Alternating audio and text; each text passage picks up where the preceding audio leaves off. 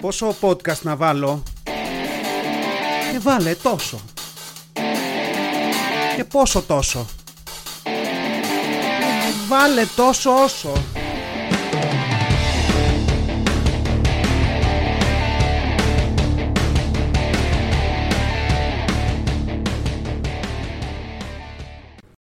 Γεια σας γήινοι Τόσο όσο podcast επεισόδιο 45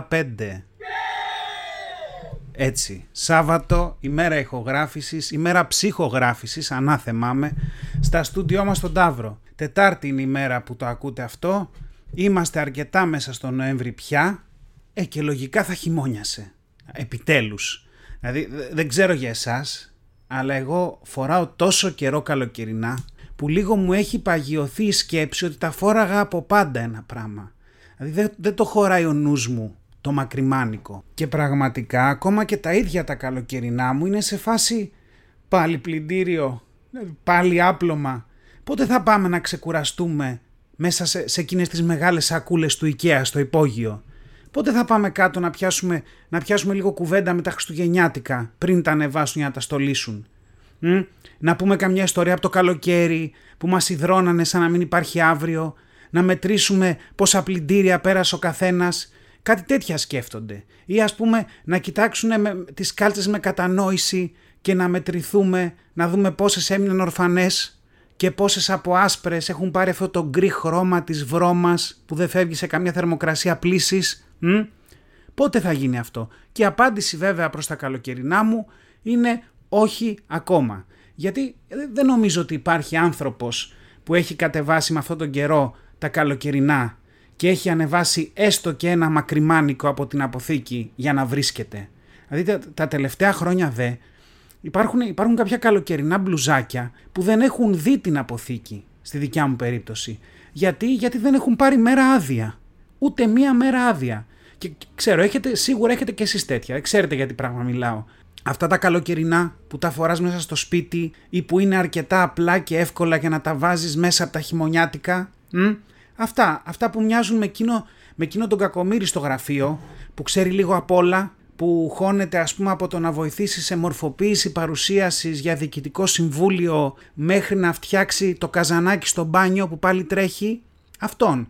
Αυτόν που τέτοια μπλουζάκια φοράει στο γραφείο και με αυτά τα μπλουζάκια μπορεί να μπει και σε έκτακτο meeting με πελάτη αλλά και να τρέξει μέχρι το φούρνο στη γωνία για να φέρει τυροπιτάκια και λουκανικοπιτάκια για το διάλειμμα του ίδιου meeting.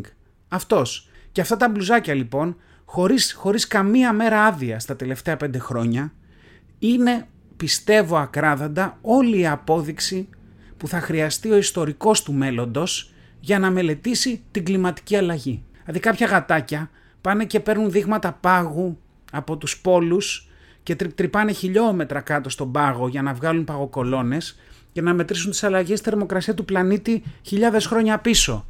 Αλλά παιδιά οι μάγκες, αυτοί που πραγματικά ξέρουν, απλά θα πάνε και θα ανοίξουν πέντε ντουλάπες στην Αθήνα και θα μετρήσουν πόσα τέτοια μπλουζάκια έχουν μέσα και θα βγάλουν πόρισμα από τους λεκέδες του ιδρώτα στη μασχάλη. Τώρα εδώ κάποιοι σκέφτεστε Eww και Αηδία και τι το ήθελες αυτό με τον ιδρώτα, αλλά οκ θα σταματήσω εδώ, μισή γραμμή, μισή ατάκα πιο μετά από εκεί που θα πρέπει κανονικά να είχα σταματήσει, story of my life. Α, ναι, σε μια, σε μια άλλη σύντομη σκέψη που έκανα τις προάλλες, θα φέρω μια διαπίστωση, κυρίως προς τους άντρες της παρέας. Οριμάζεις πραγματικά όταν βρεις νεράτζι στο δρόμο σου και δεν το κλωτσίσεις καραβολίδα και όπου πάει. Τότε οριμάζεις πραγματικά. Και για να δώσω ένα παράδειγμα εδώ, εγώ τις προάλλες, 40 προς τα 41, βρήκα νεράτζι και το έστειλα με μύτο μέσα στην Πυραιός κοιτάζοντας αδιάφορα προς την άλλη μεριά, όσο με την άκρη του ματιού μου κοιτούσα να δω αν θα το πατήσει αυτοκίνητο πριν περάσει το δρόμο. Και όχι, δεν το πάτησε. Και ναι, το πανηγύρισα με σφιγμένη γροθιά. Και ναι, θα το πανηγύριζα και αν το πατούσε αμάξι, γιατί, παιδιά, αυτό το παιχνίδι δεν έχει νικητές και ιτημένους. Είναι ακριβώς η ίδια απόλαυση αν καταφέρεις να το φτάσεις στην άλλη μεριά και αν δεν καταφέρεις να το φτάσεις στην άλλη μεριά. Αλλά ναι, εκεί τη μετράς νομίζω την οριμότητα, Δεν με βλέπω anytime soon να σταματάω να κλωτσάω νεράτζια και να προσπαθώ να τα περάσω από δρόμους ή ανάμεσα από ρόδες αυτοκινήτων και πάει λέγοντας. Σε άλλα νέα, πήγαμε τις προάλλες στην παρέλαση. ο, ο, ο μεγάλος μου γιος είναι ακόμα μικρός για να παρελάσει, αλλά επειδή παίζει σε μια ομάδα της γειτονιάς, η ομάδα παρέλασε και έτσι είχαμε την ευκαιρία να συμμετάσχουμε σε αυτή τη διαδικασία. Τώρα, τα κλασικά, πολύ χαρά, περηφάνεια και τα συναφή, αλλά εγώ κλείδωσα πάλι σε κάτι άσχετο. Όσο περιμέναμε για την παρέλαση και για τα σχολεία και για τους συλλόγους να ετοιμαστούν κλπ, εγώ κυνηγούσα τη μικρή δεξιά και αριστερά. Και όπως την κυνηγούσα εκεί που τέλος πάντων πήγαινε, έπαιζε κλπ. την είχα το νου μου, άκουσα έναν πατέρα να επιπλήττει το γιο του. Στην ίδια ηλικία με την κόρη μου. Και όσο τον άκουγα, σκεφτόμουν τι μαλακίες λέμε ώρες ώρες εμείς οι γονείς στα παιδιά μας. Και, και είναι αυτό ότι όταν τις λες ο ίδιος και έχεις ανεβάσει και μια πίεση πιθανά, δεν καταλαβαίνεις πόσο οριακά αστείος ή εντελώς σίγουρα γελίος ακούγεσαι. Γιατί στην περίπτωση που κρυφάκουσα εγώ τις προάλλες, ο πατέρας ήταν σε μια τέτοια φάση. Σπυρό, άσε το ξύλο. Σπύρο, άσε το ξύλο. Σπυρό, Σπύρο, άσε το, άσε το ξύλο, είναι βρώμικο. Στα παπάρια του ο Σπύρος. Σπύρο, άσε το ξύλο. Σπύρο, Σπύρο φεύγω. Γεια, Σπύρο φεύγω, γεια, γεια. Και, και πραγματικά εκεί, αν ήμουν ο Σπύρος, μάλλον θα ήμουν σε φάση what the fuck. Τι escalation ήταν αυτό. Θέλω να πω πώς πήγαμε από το άσε το ξύλο Σπύρο στην εγκατάλειψη ανηλίκου. Και μετά σκεφτόμουν, ρε πάπαρε, είναι δυνατόν να απειλείς το παιδί σου ότι θα το αφήσεις και θα φύγεις αν δεν αφήσει κάτω ένα κομμάτι ξύλο; Θέλω να πω και, και σκατά να κράταγες στο χέρι. Αυτό με το φεύγω ε, δεν το λες. Και πρώτον δεν το λες γιατί ναι το παιδί έτσι απλά σκέφτεται και δεν μετράει το γεγονός ότι εσύ είσαι πανευρωπαϊλήθιος και προφανώς δεν θα το αφήσεις εκεί αλλά δεν έχεις και κάτι καλύτερο να πεις. Εντάξει και δεύτερον, γιατί αν, αν κάψεις ένα τόσο δυνατό χαρτί όπως είναι το φεύγο σε ένα ξύλο, τι θα κάνεις στα σπουδαία και τα σημαντικά σαν γονιός; Δηλαδή πώς θα σε πιστέψει το παιδί αν το φεύγω είναι η απάντησή σου σε κάθε ασυμφωνία που έχετε; Πώς; Εντάξει. Δηλαδή τώρα εγώ προσωπικά φεύγω μπορεί να μην έχω πει στα παιδιά μου γιατί όντως μέσα στο δικό μου το μυαλό αυτή η απειλή εγκατάλειψη είναι λίγο ακραία και δεν λύνει και τίποτα. Αλλά αυτό δεν σημαίνει ότι δεν έχω πει άλλες ηλίθιες ατάκες. Αντί να τα βάλω κάτω και να κάνουμε μια νορμάλ κουβέντα. Τώρα, είναι δυνατόν σε κάθε τέτοια περίπτωση να βρίσκεις πάντα την ψυχραιμία πυροτεχνουργού που αφοπλίζει βόμβα και να κάνεις τέτοιες μοντεσόρι για την άμυνα κουβέντες; Όχι, δεν είναι. Μπορείς τουλάχιστον να μην βάζεις μέσα σε αυτές τις κουβέντες απειλές που σημαδεύουν ανεξίτηλα και μία αναστρέψιμα την παιδική ψυχούλα του παιδιού σου λογικά μπορείς. Δηλαδή και αν, και αν μπορούμε να βάλουμε έναν απλό κανόνα να τον θυμάστε εδώ, ας τον πούμε ο κανόνας όχι μάνες. Όχι μάνες και όλα θα πάνε καλά. Αλλά ναι, μένοντας για λίγο στο κομμάτι συμβουλές για το πώς να μεγαλώσετε το παιδί σας, από τα κατάστοιχα της καριέρας που δεν έκανα ως, ως πατερούλης του facebook ή μπαμπαδομπλόγκερ ας πούμε, να μοιραστώ και μια ιστορία που με βρήκε τις προάλλες που πήγα να τρέξω το νυχτερινό πεντάρι στην Καλιθέα. Είχε ένα night run εκεί και πήγα να τρέξω. Τώρα η ιστορία δεν έχει να κάνει τόσο με το τρέξιμο, οπότε όσοι βαρεθήκατε τις ιστορίες από τους αγώνες, μείνετε, δεν θα πω κάτι για αγώνες. Και απ' την άλλη και όσοι αισθάνεστε άσχημα που ακούτε κάποιον να γυμνάζετε τακτικά όσο εσείς σαπίζετε στον καναπέ, μείνετε κι εσείς. Έχω υπάρξει στη φάση σας και θα ξανάρθω, οπότε κρατήστε μου ζεστό τον καναπέ, δεν αργώ. Λοιπόν, στην ιστορία. Γυρνούσα λοιπόν που λέτε από το τρέξιμο και περπατούσα κάθιδρο και πτώμα προς τη μηχανή που την είχα αφήσει σε μια κάθετη της Θησέως. Και όπως μετρούσα τις ανάσες μου, να δω αν θα μου φτάσουν μέχρι το σπίτι, ακούω από ένα μπαλκόνι εκεί του πρώτου ορόφου. Ήμουν 11 χρονών. Ναι, το ξέρω και εσύ ήσουν 13. Ναι, και, και, και τώρα είμαι 14,5 και μου έχεις γαμίσει τη ζωή. Εντάξει, μετά μάλλον το κοριτσάκι που άκουσα μάλλον κατάλαβε ότι φώναζε πολύ και έπεσε η ένταση και δεν μπόρεσα να ακούσω περισσότερα, αν και προσπάθησα, γιατί βούιζαν και τα αυτιά μου από το τρέξιμο, αλλά έμεινα να σκέφτομαι, λέω τι φάση. Θέλω να πω, αρχικά, αρχικά, εγώ δεν πρέπει να είπα τη φράση «μου έχεις γαμίσει τη ζωή» σε κανέναν, πριν τα 30 μου χρόνια. Ίσως να μην την έχω πει και ποτέ. Δηλαδή θέλω να πω, έχει μια βαρύτητα σαν φράση. Δεν περιμένεις να την ακούσεις από ένα κορίτσι 15 χρονών. Εντάξει και απ' την άλλη, αν είσαι 15 και είσαι με κάποιον 4 χρόνια, δηλαδή περίπου το 25% της ζωής σου, τώρα ναι, αν δεν σου φέρεται καλά, μάλλον σου έχει γαμίσει τη ζωή. Δηλαδή συγκεκριμένα σου έχει γαμίσει το 1 τέταρτο της ζωής σου. Δηλαδή και ίσως και παραπάνω, γιατί αν βάλεις ότι μέχρι τα 6-7 είσαι γενικά στα τέτοια σου, τι μένει μέχρι τα 15, 8 χρόνια. Ε, αν κάποιος σου γαμίσει τα μισά, μάλλον έχει κάνει και το ίδιο στη ζωή σου συνολικά. Δηλαδή αυτό το ακούω. Αλλά μετά προσπαθούσα να βάλω τον εαυτό μου στη θέση της όσο το σκεφτόμουν. Γιατί, γιατί προφανώς έτσι καταλαβαίνουμε ή δεν καταλαβαίνουμε οι περισσότεροι, τοποθετώντας τον εαυτό μας μέσα σε μια κατάσταση. Βέβαια, αυτό είναι και που τις περισσότερες φορές σε κάνει να μην μπορείς να καταλάβεις τίποτα, αλλά μείνετε μαζί μου. Δηλαδή, προσπαθούσα να βάλω τον εαυτό μου στη θέση της και ταξίδεψα πίσω στο μαγευτικό 1998. Εκεί κοντά στα 15 μου. Και αναρωτήθηκα αν θα μπορούσα ποτέ να πω σε κάποιον ότι έκανε αυτό το πράγμα στη ζωή μου. Και θα έλεγα ότι μάλλον όχι. Τώρα κυρίως γιατί εκείνα τα χρόνια της μοναξιάς, θα τα πω, θα έκοβα το χέρι μου για να έχω κάποια που θα μου γαμίσει τη ζωή. Δηλαδή το ένα είναι αυτό.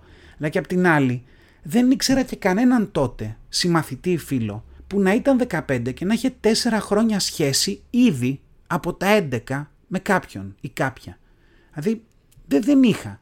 Και ήταν, ήταν ακριβώς εκείνη τη στιγμή αναζωογονημένος από το τρέξιμο και με την ιδέα ότι είμαι σε γαμό τις φυσικές καταστάσεις που αισθάνθηκα απ' την άλλη πολύ γέρος. Δηλαδή πολύ μακριά από το να ξεκινήσω να κατανοώ αυτή την κοπέλα που βρίζει το 17χρονο αγόρι της. Και κατάλαβα εκεί ότι είμαι πιο κοντά στο να γίνω ο πατέρας που της αρπάζει το τηλέφωνο από το χέρι για να πει «Ακού να σου πω τσογλάνι». Ε, τσογλάνι, παιδιά, αυτό δεν αλλάζει όσα χρόνια, όσα χρόνια και αν περάσουν. Δηλαδή, είμαι πιο κοντά σε αυτό και βέβαια είμαι και πολύ μακριά από το να είμαι εγώ το τσογλάνι στο τηλέφωνο. Τώρα σε ό,τι αφορά την κοπέλα, την αποκαλώ μου κορίτσι, αν ακούς εκεί στην κάθετη της θησέως αυτό το podcast, έτσι είναι η φάση γενικά. Δεν γίνεται πολύ καλύτερη με τον καιρό, απλά μαθαίνεις να μην δίνεις σημασία σε τόσα πολλά. Και ναι, αν με ρωτάς, τη φράση «Ποια είναι αυτή η καριόλα που σου έκανε like» θα την πεις πολλές φορές ακόμα και για πολλές πλατφόρμες. Αλλά ναι, αυτό, αυτό ήταν το, το συμβάν και βέβαια μετά πηγαίνοντας προς το σπίτι και έχοντας ρίξει παλμούς, πήγα και σε άλλα μονοπάτια, πιο μπαρμπαδίστικα, και άρχισα να σκέφτομαι ότι τα παιδιά τη σήμερον ημέρα βιάζονται να μεγαλώσουν. Και αμέσως μετά, βέβαια, σκέφτηκα ότι είμαι ηλίθιος, αν πραγματικά το πιστεύω αυτό, γιατί, γιατί τα παιδιά μεγαλώνουν μέσα στο περιβάλλον που εμείς φτιάχνουμε για εκείνα ή που η κοινωνία φτιάχνει για εκείνα ερήμην τους πολλές φορές. Και με όσα βλέπουν γύρω τους, είναι πολύ λογικό να βιάζονται να μεγαλώσουν γιατί όλο το γύρω γύρω τους προωθεί εικόνες και πράγματα που τα βιάζουν και, και τα βιάζουν να μεγαλώσουν. Τώρα και κάπου εκεί βέβαια σταμάτησα γιατί είχα ήδη κουραστεί πολύ από το τρέξιμο και γιατί τα δικά μου παιδιά απέχουν ακόμα δυο ανάσες από αυτή τη φάση και είπα μη βιάζεσαι, θα έρθει η ώρα που θα κάθεσαι πίσω από την κουρτίνα στο μπαλκόνι και θα κρυφακούς την κόρη σου να μιλάει με το κάθε τσογλάνι και μέχρι τότε κάνε κανένα πεντάρι ακόμα τρέξιμο για να μην σε βρει το εγκεφαλικό αγύμναστο. Αυτό σκέφτηκα και σταμάτησα. Σε άλλα νέα είχα και μία near fame experience τις προάλλες. Τώρα για να εξηγήσω εδώ, το near fame experience δεν ξέρω αν υπάρχει σαν όρος. Αν δεν υπήρχε υπάρχει τώρα. Και είναι, για μένα είναι αυτό που πας να γίνεις λίγο διάσημος και δεν γίνεσαι. Δηλαδή είναι σαν αυτό, είναι σαν αυτό που περιμένεις στην ουρά στο εστιατόριο του IKEA για να φας αλογοκεφτέ και τελειώνουν στον αμέσως προηγούμενο από σένα και σου λένε δεν έχει άλλα, θέλετε κάτι άλλο; Και λες εσύ όχι, όχι θέλω να σφάξετε το μικρό μου πόνι, να το κάνετε κοιμά, να πλάσετε κεφτέδες και να τους φέρετε. Θα περιμένω. Δηλαδή αυτό ακριβώς είναι το Near Fame Experience. Και την πάτησα γιατί τις προάλλες άρχισαν για κάποιο άγνωστο σε μένα λόγο να αυξάνονται οι ακόλουθοι του podcast στο YouTube. Εντάξει, γιατί εκεί που καθόμουν άνετα και όμορφα με το ζόρι με 41 ακόλουθους που είμαι σχεδόν σίγουρος τους ξέρω με το μικρό τους όνομα όλους, κάποια στιγμή μέσα σε λίγες ώρες έφτασα στους 100 και μετά από λίγο τους 140. Και λέω να το, τέλος η ψευτοσυστολή και η μετριοπάθεια. Μπορώ επιτέλους να ψωνιστώ σαν άνθρωπος, με βρήκανε, με εντοπίσανε.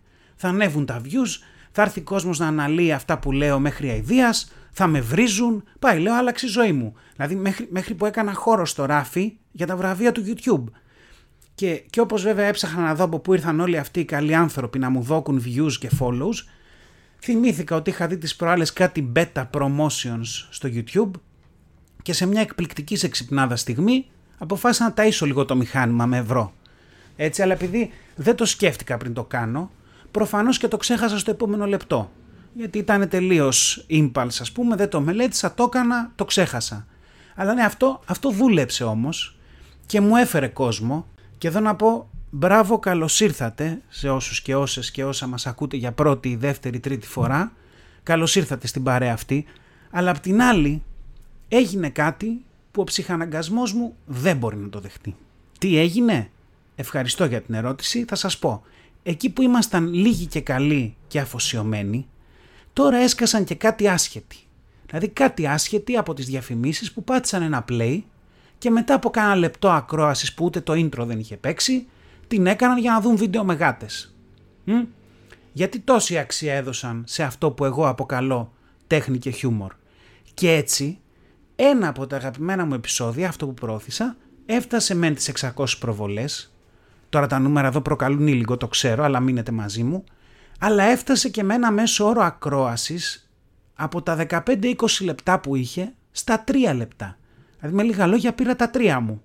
Μου λερώσανε τα δεδομένα βασικά. Αυτό έγινε. Και εκείνο ο ψυχαναγκασμός μου που δεν μπορεί να το δεχτεί αυτό. Γιατί μέχρι τώρα κοιτούσα τα επεισόδια και έλεγα: Οκ, το ακούσαν 120 άτομα, μέσος όρος ακρόαση 12, 13, 15, 20 λεπτά. Έλεγα τι ωραία, μένει ο κόσμος, ακούει. Τώρα δεν μπορώ να βγάλω άκρη. Δεν μπορώ να βγάλω άκρη και τουλάχιστον κατάλαβα για μια ακόμα φορά στη ζωή μου ότι η ποιότητα μετράει και δεν μετράει ποσότητα. Δηλαδή γιατί όλο αυτό ήταν, ήταν σαν να είμαι στη ζούγκλα του Αμαζονίου. Είναι το YouTube για μένα. Ένα, μια αχανής έκταση και εκεί που είναι πίσα σκοτάδι άναψα ένα φακό. Ανάβω το φακό, τσουπ, σκάνε τα κουνούπια με κάνουν κόσκινο στο τσίμπημα, έσβησα το φακό, όπου φακό συγχωρηγούμενη, και έμεινα με τα σπηριά και με τη φαγούρα. Εντάξει, και να λέω ότι μάλλον δεν θα έπρεπε να τον είχα ανάψει αυτό το φακό εξ αρχής. Εν τω μεταξύ, όταν μπαίνεις εκεί, στη σελίδα του Σατανάντ, για να βάλεις το ad, έχεις αυτό που λέει αν βάλετε 75 ευρώ στη διαφήμιση θα αποδώσει καλύτερα. Και σκέφτομαι ότι η μόνη περίπτωση για να πληρώσω 75 ευρώ για τη ματαιοδοξία μου στο YouTube είναι αν αυτή αποδώσει 76 ευρώ. Γιατί εντάξει υπάρχει μια τιμή για όλα, εντάξει, στη ζωή. Λες 10 ευρώ τα βάζω. Θα πιω δύο μπύρες λιγότερες. Που δεν πίνεις ποτέ δύο μπύρες λιγότερες, αλλά θες να το ποσοτικοποιήσεις απλά για να δικαιολογήσεις τη μαλακία. Εντάξει. Να και το μηχανάκι από την πυρός, ευχαριστούμε πολύ. Και από την άλλη, όσο και αν θες να ακουστείς παραπάνω, όσο και αν θες αυτό που κάνεις και το αποκαλείς podcast ή ό,τι άλλο να το ακούσει κόσμος και να έρθει σε αυτή την παρέα, εντάξει, 75 ευρώ είναι πολλά. Και αυτή μου η θεώρηση των πραγμάτων και η αντιμετώπιση προς αυτό το ποσό που μου ζητήθηκε είναι και ο λόγος για τον οποίο μάλλον δεν θα γίνω ποτέ σοβαρός podcaster. Εντάξει, ε, γιατί και ο αλγόριθμος απ' την άλλη σου λέει κοίταξε να δεις δεν μπορώ να κάνω κάθε άσημο διάσημο στο τσάμπα. Μάνα μου δεν γίνεται, δεν βγαίνω. Οπότε για κάθε τύπο που ξεκινάει ένα podcast και κερδίζει μια παγκόσμια αναγνώριση θέλω και 100.000 μαλάκες να πληρώνουν ένα κατοστάρικο καθένας για να προωθούν τη ματιοδοξία τους. Έτσι πάει. Τώρα θα μου πεις, άλλοι πληρώνουν πολλαπλάσια για καινούριο κόλλο για παράδειγμα. Ματαιοδοξία είναι και αυτό. Και θα πω ναι, αλλά η αλήθεια είναι ότι ένας καλύτερος κόλλος ανοίγει πόρτες. Κολοσδήποτε τις ανοίγει. Μ; Και αν δεν τις ανοίγεις στην πραγματικότητα, σίγουρα τις κρατάει πιο εύκολα ανοιχτές. Δηλαδή ένα κολλή σφριγιλό και γυμνασμένο σε σχέση με ένα κολλή πετσί και κόκολο που πας να βάλεις κόντρα στην πόρτα και χτυπάς κόκαλο και δεν κρατιέται ανοιχτή, ε, με, το, με το κολλή το γυμνασμένο, το φτιαγμένο, την κρατάς λίγο πιο εύκολα ανοιχτή. Αλλά εντάξει, δηλαδή σκεφτόμουν απ' την άλλη λες, να βάλω λεφτά, να τα βάλω τα 75 και τα 100. Τι θα γίνει, δηλαδή τις προάλλες μπήκα και έβαλα μια μικρή διαφήμιση στο TikTok. Εντάξει, πολύ, πολύ λίγα. Αυτοί στο TikTok δεν ξέρω τι είναι. Προσπαθούν να πιάσουν κόσμο και έχουν κάτι διαφημίσει με 2-3 ευρώ. Δηλαδή, πραγματικά. Και απ' την άλλη, να τι ωραία που δουλεύει αυτό, γιατί αν βάλεις 10 τέτοιες, έφτασε στο 20 γιατί έτσι γίνεται. Αλλά τέλος πάντων, ναι, δηλαδή βάζω λεφτά στο TikTok και μετά κοιτάω τα στατιστικά και έχω views μόνο όταν προωθώ. κάτι. Ενώ μετά και πριν τίποτα. Δηλαδή δεν αλλάζει κάτι. Είναι σαν να εξαφανίζομαι όταν δεν προωθώ. Και απ' την άλλη, ειδικά στο TikTok, τι να ανταγωνιστώ. Δηλαδή θα να πω, όταν βγαίνει άλλη και κάνει βίντεο μέσα από ένα σκλαβενίτη και δείχνει ότι αν αγοράσεις δύο πακέτα digestive μεμονωμένα πληρώνεις 4 λεπτά του ευρώ παραπάνω από το να αγοράσεις ένα πακέτο που περιέχει δύο digestive μαζί και αυτό όλο το αριστούργημα έχει 20.000 views και 411 likes, εγώ πού να πάω; Πού να πάω; Δηλαδή εδώ ξύνουμε τη μούργα από τον πάτο του βαρελιού. Εδώ υπάρχουν 411 άτομα που είπαν σε αυτό το βίντεο καταγγελία ναι ρε που στην έργα, ποιον κοροϊδεύουν ας πούμε, ποιον, πάρε ένα like. Για ένα, ένα like για ένα βίντεο για ένα πακέτο digestive. Πώς να το digest αυτό εγώ, πώς. Τέλος πάντων, αυτή ήταν η near fame experience που είχα τις προάλλες και για την οποία ευθύνεται αποκλειστικά το μυαλό μου, που φαίνεται ότι έχει μπει σε ένα επιλεκτικό screen saver mode. Δηλαδή υπάρχουν στιγμές μέσα στη μέρα που όλοι γύρω μου θα ορκίζονταν ότι δουλεύει, εμού συμπεριλαμβανομένου. Και αυτό στην πραγματικότητα είναι σε μια φάση λα λα λα λα λα λα, λα κάτι τέτοιο. Δηλαδή και δεν κάνει register τίποτα από όσα γίνονται γύρω του. Που τρώει μια μπλε οθόνη ώρες-ώρες, λες και κάποιος μέσα στο κεφάλι μου με ρώτησε ποια είναι η τετραγωνική ρίζα του 342.359 ας πούμε. Κάπως έτσι λειτουργεί το μυαλό μου. Αλλά ναι, είναι, είναι ένα από αυτά τα πράγματα με τα οποία μαθαίνεις να ζεις. Δεν, γίνεται, δεν μπορεί να γίνει κάτι άλλο. Σε άλλα θέματα, περάσαμε μερικά επεισόδια χωρίς αγγελία ακινήτου. Αλλά αυτή η κοροϊδία δεν θα μπορούσε να κρατήσει περισσότερο.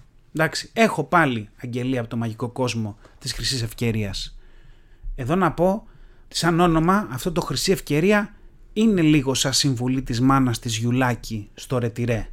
Θα θυμάστε κάτι επεισόδια που εμφανίζονταν ένας μεσίτης και τους πουλάγε παραθαλάσσια οικόπεδα στη Λούτσα με ευκολίες ε, και ξεκίναγε κολόγρια το ψιστήρι στη Γιουλάκη και τελείωνε με φράση «Αυτό Κατερίνα μου είναι χρυσή ευκαιρία» να πείτε τι σκατά έχουμε περάσει και εμείς με αυτές τις σειρές. Αλλά ναι, αυτό το χρυσή ευκαιρία δεν μου κάνει. Δεν μου κάνει. Έχει και αυτά τα, τα αρχικά ΧΕ και σκέφτομαι ότι ρε παιδί, θα ήταν πολύ πιο καλό να το μεγαλώσουν σε κάτι, κάτι σαν χρυσή ευκαιρία, σωστή ευκαιρία, μαγική ευκαιρία, σωστή απόφαση. Εντάξει, και, και επειδή okay, είναι μεγάλο, θα κρατούσαμε μόνο τα αρχικά από όλο αυτό που είπα. Χέσε μέσα. Και θα ήταν μαγικό. Έρχεται λοιπόν η αγγελία και μιλάει για ενοικίαση, είναι ακόμα εκεί, παρότι μου την έχουν στείλει αρκετές μέρες πριν. Σε ευχαριστώ για την αγγελία, ξέρεις ποιος είσαι. Loft 15 τετραγωνικά. Μας δίνει και την οδό, ζητάει και 500 ευρώ το μήνα, είναι στον έκτο, ένα μπάνιο, μία κουζίνα, δίνεται δώμα 15 τετραγωνικών εκ του ορόφου επιπλωμένο και ανακαινισμένο. Τέλεια. Λοιπόν, αυτό λοιπόν τώρα το ωραίο δώμα, ανοίγοντας τις φωτογραφίες, πραγματικά είναι 15 τετραγωνικά και πραγματικά είναι ίδιο με δωμάτιο ξενοδοχείου. Δεν είναι πιο μεγάλο από ένα στάνταρ δωμάτιο ξενοδοχείου που μπορεί να έχετε μείνει στο εξωτερικό. Υπάρχουν δε πολλά δωμάτια ξενοδοχείου που το κοιτάνε με περιφρόνηση γιατί είναι σχεδόν διπλάσια από αυτό. Καταρχάς να πούμε εδώ ότι ζούμε σε μια εποχή του δώματος. Δηλαδή γίνεται του δώματος. Έχουμε ανακαλύψει τα δώματα, δεν ξέρω τι θα ανακαλύψουμε μετά φαντάζομαι αλλά δεν είμαι και σίγουρος, όπου έχουμε ανακαλύψει τα δώματα, τους περιστερώνες αν θέλετε, σε αυτές τις πολυκατοικίες και ο καθένας έχει μια ιδέα και πάει και το κάνει σπίτι. Και δεν ξέρω, πραγματικά υπάρχει κάποιος διαγωνισμός ανάμεσα σε αρχιτέκτονες ή διακοσμητές εσωτερικών χώρων, δεν ξέρω εγώ τι άλλους, που, που, που ανταγωνίζονται για το ποιο μπορεί να είναι το μικρότερο σπίτι; Δηλαδή αν υπάρχει αυτός εδώ είναι στους φινάλιστ σίγουρα, γιατί μιλάμε για 15 τετραγωνικά. Με 80 τετραγωνικά βέβαια ταράτσα. OK, okay, εντάξει. Και, και απ' την άλλη σκέφτομαι, είναι ωραία να μην έχεις ρε παιδί μου πολλά πράγματα και να μην μαζεύεις, να μαζεύεις και να γεμίζεις σπίτια και να λες τι τα κάνω και γιατί τα κρατάω. Αλλά, αλλά εδώ μιλάμε πραγματικά ότι θα σκέφτεσαι αν όντως χρειάζεσαι ένα δεύτερο γαλατάκι για τον καφέ από το σούπερ μάρκετ. Δηλαδή είμαι σίγουρος ότι υπάρχει κουζίνα σε κουκλόσπιτο Barbie που είναι μεγαλύτερη από αυτή την κουζίνα που βλέπω στις φωτογραφίες εντάξει. Και απ' την άλλη σκεφτόμουν, αυτό είναι πραγματικά σαν ένα δωμάτιο ξενοδοχείου. Ποια η ψυχολογία σου αν μένεις όλη σου τη ζωή σε ένα δωμάτιο, σε ένα σπίτι που είναι ίδιο με δωμάτιο ξενοδοχείου; Δηλαδή, θέλω να πω, μπορεί κάποια στιγμή να αρχίσει να εμφανίσει συμπτώματα, να κατεβαίνεις το πρωί να φύγεις για δουλειά και να περιμένεις να βρεις μπροστά σου μια ρεσεψιόν. Ή να πας στον πρώτο όροφο ή στον ημιόροφο και να περιμένεις ότι θα υπάρχει κάποιος να σου σερβίρει πρωινό. Δεν ξέρω, δηλαδή, μπορεί να γίνει κάτι τέτοιο. Και πραγματικά τι μαγικά κουτιά σκέφτομαι είναι αυτά. Γιατί, δηλαδή, πας και μένεις στον έκτο όροφο σε 15 τετραγωνικά που ποτέ δεν χτίστηκαν για αυτό το λόγο. Δεν έχουν καν μόνωση. Τα έχτιζαν σε εποχές που έλεγαν «Άσε μωρέ, να έχουμε κάπου να ανεβάζουμε τα χαλιά». Το καλοκαίρι, να, να ανεβαίνουν οι έφηβοι ας πούμε να κάνουν κανένα τσιγάρο στα κρυφά. Και τώρα εσύ πας και μένεις εκεί για 500 ευρώ. Εντάξει και απ' την άλλη θετικά δεν λέω. Είναι, δηλαδή είναι μαγικό έτσι κι αλλιώς να μπορείς να βρεθείς σε οποιοδήποτε δωμάτιο του σπιτιού με ένα βήμα. Δηλαδή από οποιοδήποτε σε οποιοδήποτε δωμάτιο, αν κάνεις ένα βήμα έχεις πάει σε αυτό το σπίτι. Είναι, αυτό είναι μαγικό. Απ' την άλλη είναι και μαγικό να είσαι σε κανένα ραντεβού με ένα τύπο που θα σου πει ότι μένω σε loft στη Νέα Σμύρνη και να πηγαίνει καλά το ραντεβού και να τα βρίσκεται και εν μέρει να τα βρίσκεται και εξαιτίας του loft στη Νέα Σμύρνη και να σε πηγαίνει μετά με το αυτοκίνητο στο loft και να μπαίνει στο ασανσέρ έτοιμη ή έτοιμος να γαμηθείς με θέα την Ακρόπολη σε κανένα king size bed με Miles Davis στο ηχοσύστημα και αραχνοήφαντες κουρτίνες που θα τις ανεμίζει το ελαφρύ αεράκι και να καταλήγεις σε 15 τετραγωνικά να μυρίζεις ξαναζεσταμένο γκούντις από την κουζίνα και αρωματικό άμπιπουρ από το μπάνιο όσο στριμώχνεσαι σε ένα ημίδιπλο κρεβάτι με τη θέα και το θόρυβο της συγκρού. Πόσο μαγικό είναι αυτό. Και πόσα θα πλήρωνα για να δω τη φάτσα του τύπου ή της τύπησας που θα πήγαινε σε ένα τέτοιο σπίτι έχοντας ακούσει τη λέξη loft και θα μπαινε μέσα και θα έλεγε «Α, πολύ ωραίο είναι, πού είναι το υπόλοιπο» και το υπόλοιπο θα ήταν 80 τετραγωνικά ταράτσα που την έχουν καταχέσει τα περιστέρια. Θα ήθελα πάρα πολύ να είχα μια τέτοια φωτογραφία ή ένα τέτοιο βίντεο με μια αντίδραση σε αυτή την κατάσταση. Αλλά τέλος πάντων αυτά είναι τα πράγματα τα οποία ανακαλύπτει κανείς σε αυτές τις αγγελίες και προς τα εκεί πάμε και αν εσείς βρείτε κανένα νορμάλ σπίτι σε κανένα νορμάλ ενίκιο, σφυρίξτε μου κλόφτικα. Μ; Αυτό. Έτσι θα κλείσει αυτό το επεισόδιο. Αυτό το λογοπαίγνιο του έπρεπε αυτού του κομματιού. Τόσο όσο podcast επεισόδιο 45. Είπαμε πολλά. Καλωσορίσαμε τους νέους ακροατές. Μείνετε, πλάκα έχει. Σε μια εβδομάδα πάλι. Να είστε καλά, να περνάτε όπως σας αρέσει και θα τα πούμε σύντομα. Φιλιά! Ήταν ένα podcast τόσο όσο. Μέχρι να τα ξαναπούμε, να γκρινιάζετε λιγότερο, να γελάτε περισσότερο και να περνάτε όμορφα. Κάπου εδώ είχα βάλει ένα πάρτε φροντίδα εκ του αγγλικού take care και οι φίλοι μου μου είπαν ότι ήταν πολύ cringe και το έβγαλα. Ή μήπως όχι. Φιλιά πολλά.